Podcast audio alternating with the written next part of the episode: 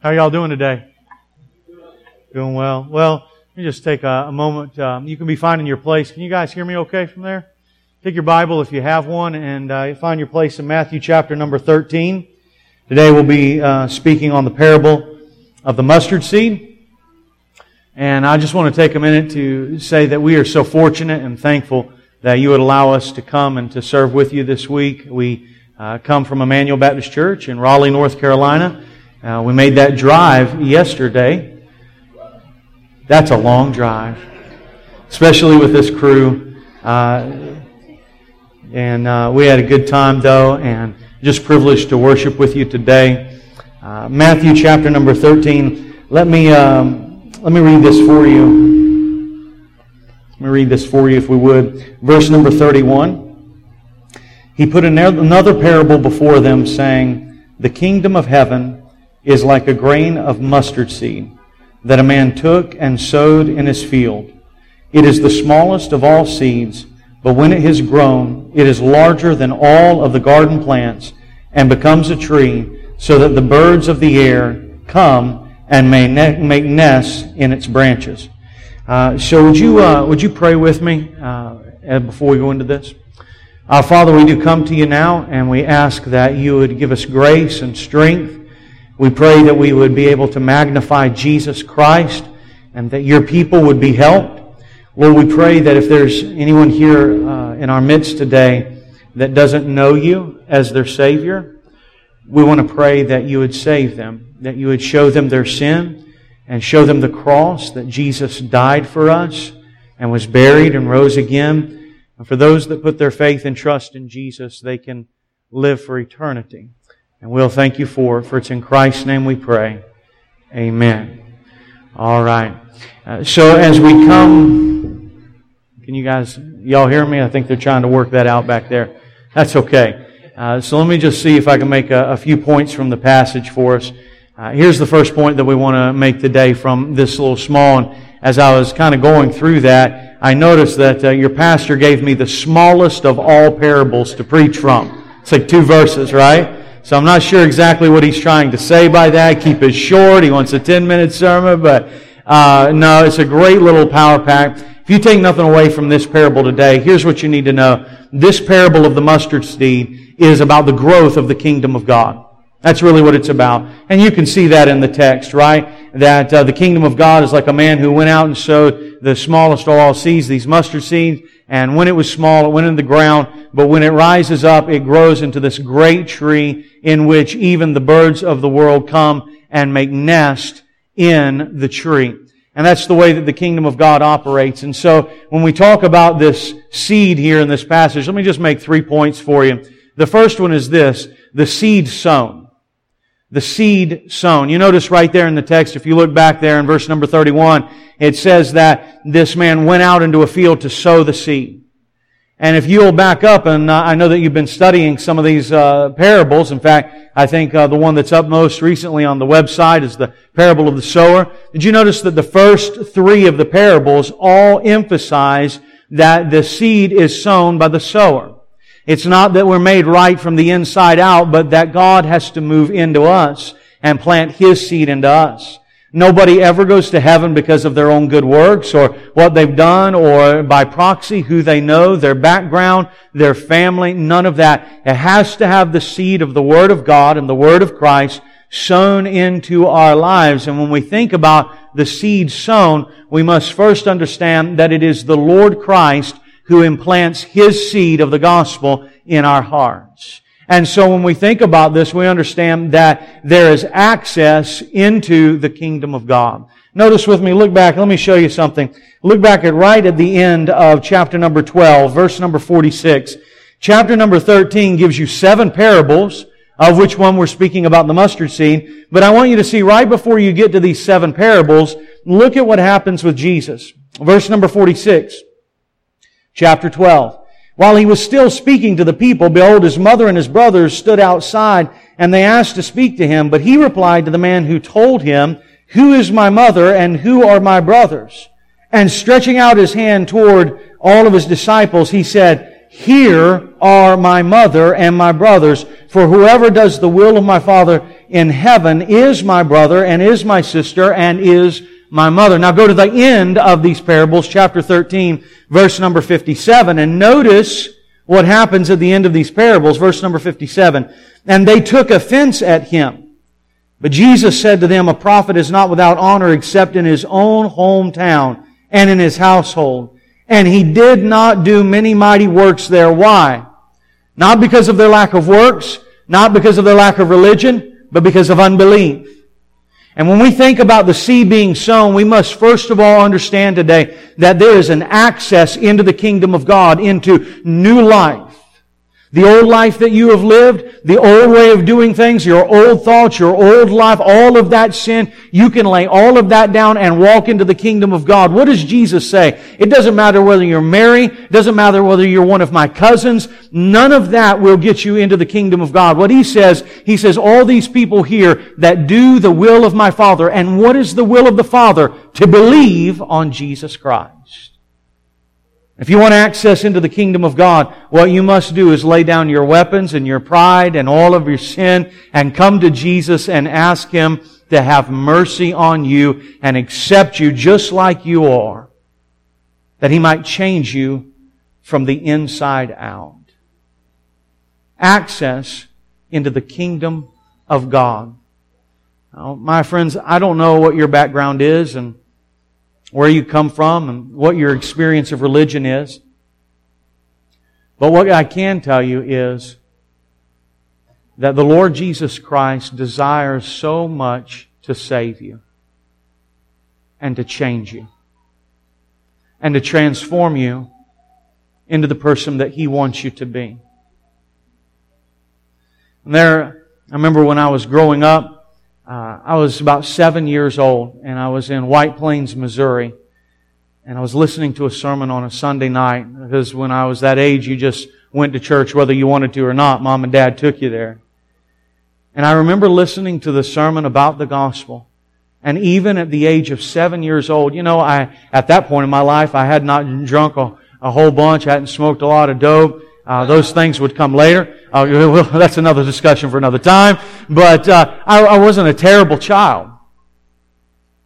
But I realized for the first time on the inside when I listened to the gospel that there was another life. There was a different kind of way of living. That there was something that could take away my guilt and my shame. There was something that could change me even as a seven-year-old child.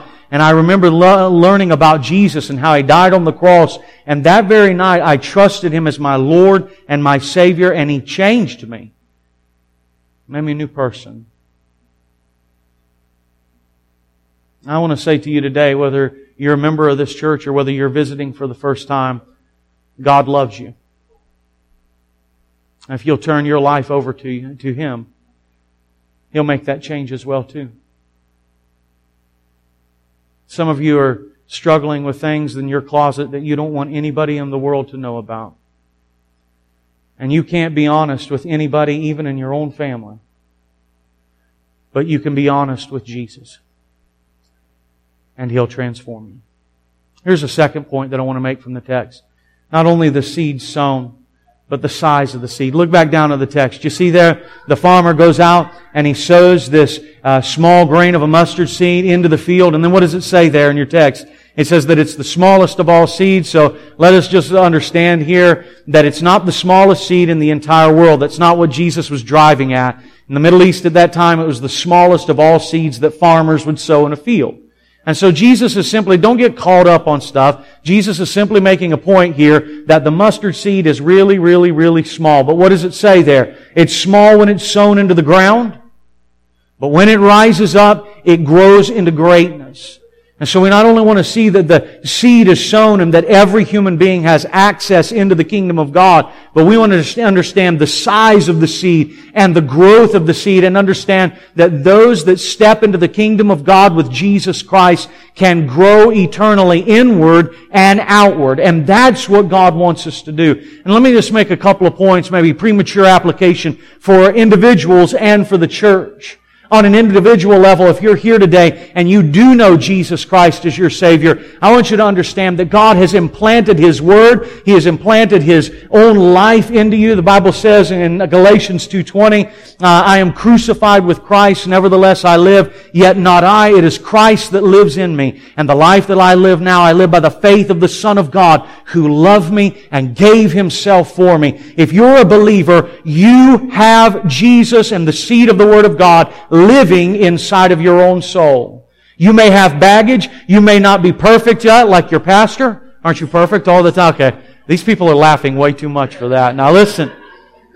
But I want you all to understand that the Lord Jesus is in you. And it may be the day of small things, but it grows into this great tree and it blossoms into this beautiful flower. And you say, what does that mean? What I want you to understand is that the Christian life does not just stop with conversion, but it moves on into growth into Christian life. God wants you to grow.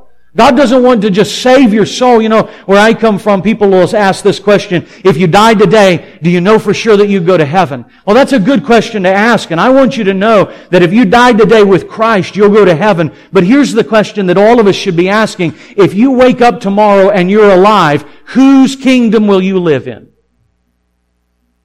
Your own kingdom? Your own selfishness, your own pride, your own desires, living life your way, doing things the way you want to do them, or will you lay down your life, pick up your cross, and follow Jesus and grow into the kingdom of God?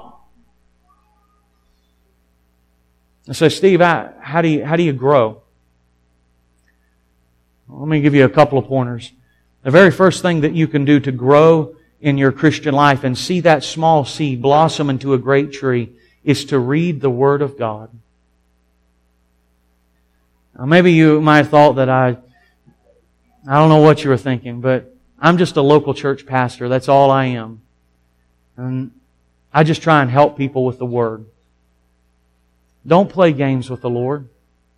I, want, I just want to ask you this week did you read the Bible this week? I know we come here and we worship, but tomorrow, will you pick up the Bible and read it? You know what your pastor longs to hear? A knock on the door or a call on the phone or a text over the phone for instruction on how to read the Bible and understand it and grow, not just corporately, but individually. Let me ask you this. Do you pray? I mean, do you really pray and give praise to God and confess your sins and turn to Him and worship and glory? Do you pray for yourself? Do you pray for your family? Do you pray for the beautiful children in this room that as they grow up in a society that is dead set against God, that their hearts would be bent toward Jesus, that God would till up the rough soil of their heart and that they would turn to Him by faith? Do you pray for your families? Do you pray for your pastoral staff? Do you pray for your church family? You want to grow and see that mustard seed of faith rise up in your heart. Read the Bible and pray. As much as you possibly can. Be faithful to church. Be faithful to small groups. Be faithful to an accountability. Cut off the besetting sins in your life. You know, the things that you do over and over again that you know God doesn't want you to do. Let go of those things and worship Him with all of your heart. You must be the kind of believer that grows individually.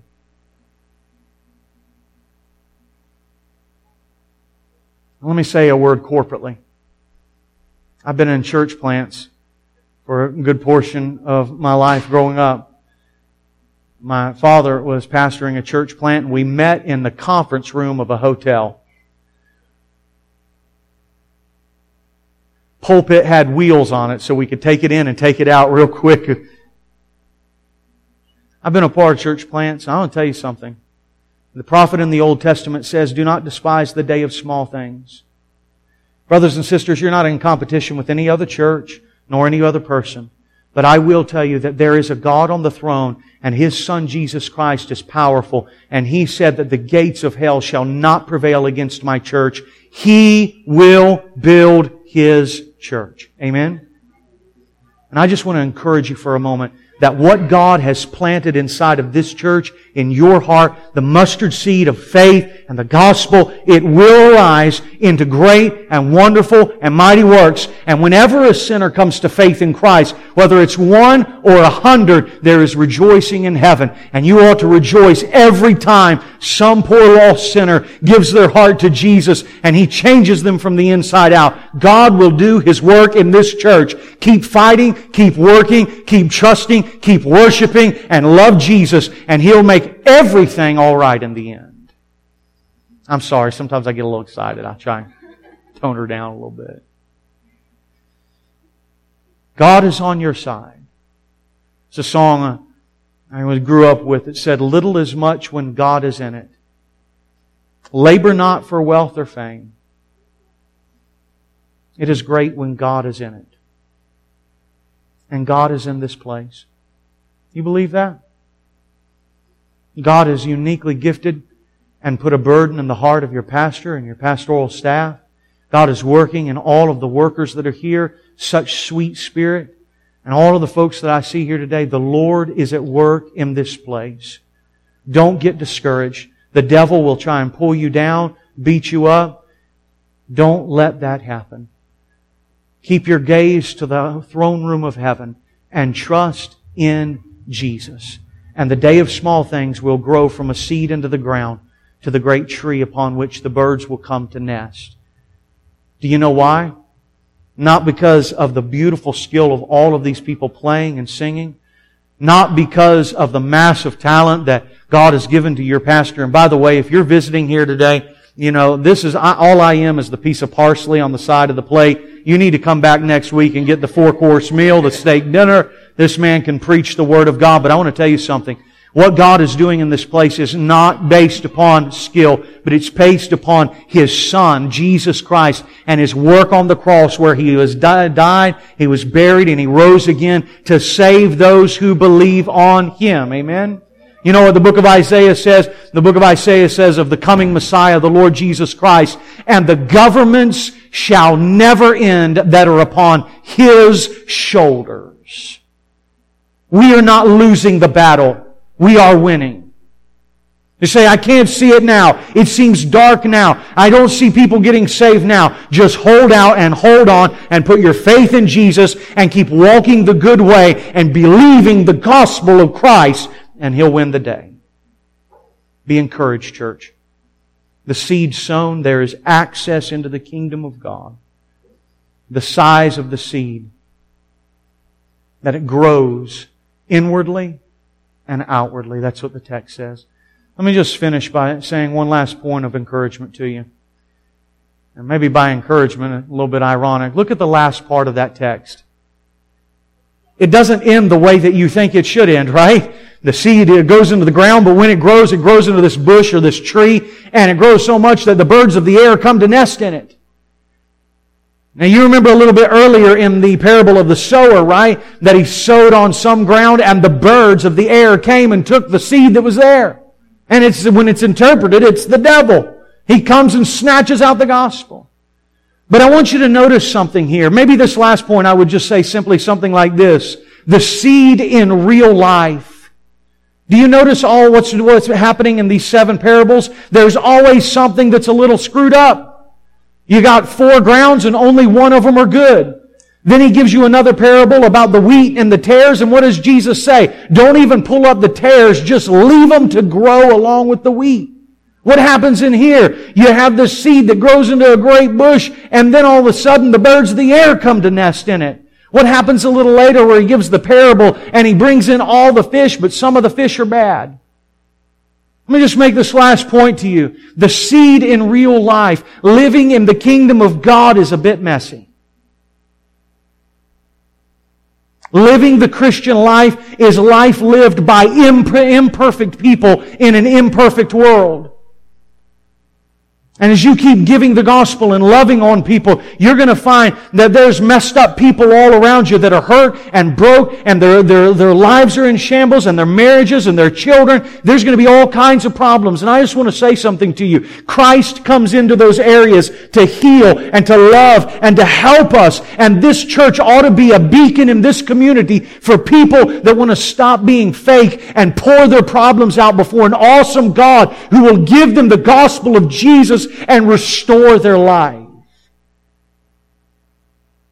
And that ought to stir you on the inside to go out of here this afternoon and all of this week and look for the people that you work with, look for the people in your school system, look for the people that are walking around this beautiful lake as we came over this way. There are people who on the outside think and portray as if they have life together, but on the inside they're full of dead men's bones.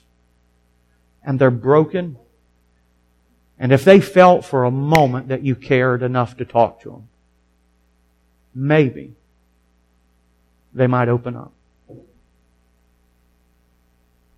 And let me say this to you as well. Not only are there imperfect people out there that the kingdom of God reaches, there's an imperfect person standing right here. And there are imperfect people sitting in these pews that have believed the Lord Jesus Christ for salvation. But is, am I safe to say, can I, can I say along with all of us today that we all have a little bit of baggage left? You feel me? Don't leave me hanging here, right? Y'all got a few sins somewhere? Do y'all ever speak to each other a little cross? You ever do things and say things and be things that you know aren't pleasing to God? Let me encourage you by saying this. The Christian life is not made in just one step. It is a journey.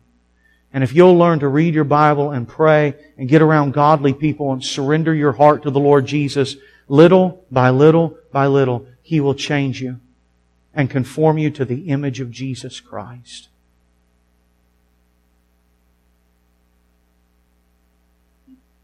And you know that. He's good like that. Jesus came to save bad people. Now, sometimes when you talk to people and say, I'm a good person, my heart breaks for that because Jesus said, I came to call the sinner to repentance. I came for those who were broken and needed to be made whole.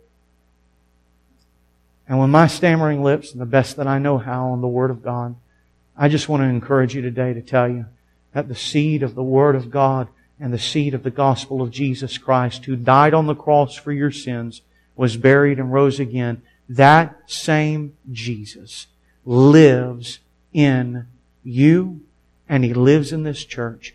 Be encouraged. Grow in the power and the grace of the Lord Jesus. And don't ever forget that the world is imperfect and so are you.